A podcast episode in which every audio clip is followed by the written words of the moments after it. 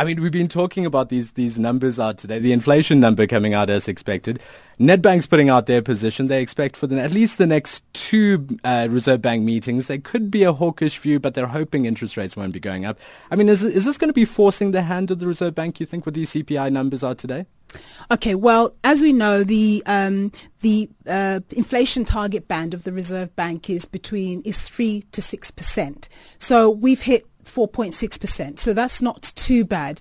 But of course, there are a lot of inflation pressures that are in the pipeline. We see the weak, uh, the weak rand and also electricity prices. The big important date to look out for is the 29th of June.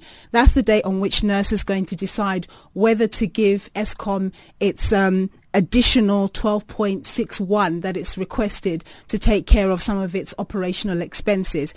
Uh, many uh, analysts have said that if they do grant that additional um, amount of uh, tariff, then we're going to see inflation uh, breach the 6% target uh, band or the upper end 6% for several months, which obviously, if that did happen on the 29th of June, it would certainly force the Reserve Bank's hand because come July, they need to make a decision on monetary policy. They'll be able to factor in the numbers and be able to see what the CPI trajectory is. So there are a lot of things in in the brewing as to whether the Reserve Bank will have to act sooner rather than later. One of the other things is obviously the US Fed as well, but we'll mm. come to that a bit later. Well, I mean, that's uh, precisely the point we, we, need to come to. I mean, on these monetary policy matters, the US Fed Reserve today is going to tell the world what its monetary policy stance is. We take our cues from them, don't we?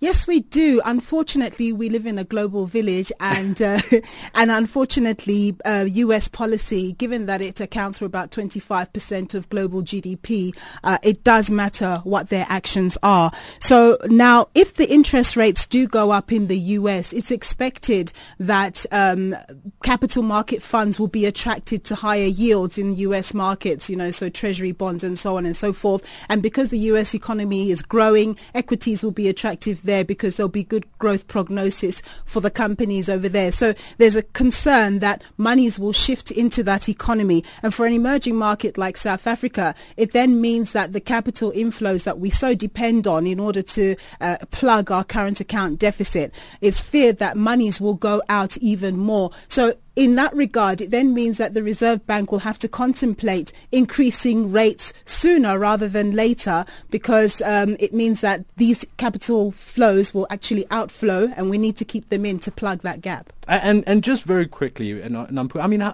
for, for someone on the street who, who doesn't necessarily get and engage with these numbers on a daily basis, I know I don't. What does it all mean at the end of the day? Why should I care about the interest rates? Well, it, it, it really does matter because at the end of the day, if you have loans, hire purchase loans, if you have a car loan, if you have a mortgage, at the end of the day, it means it's going to cost you more to borrow money.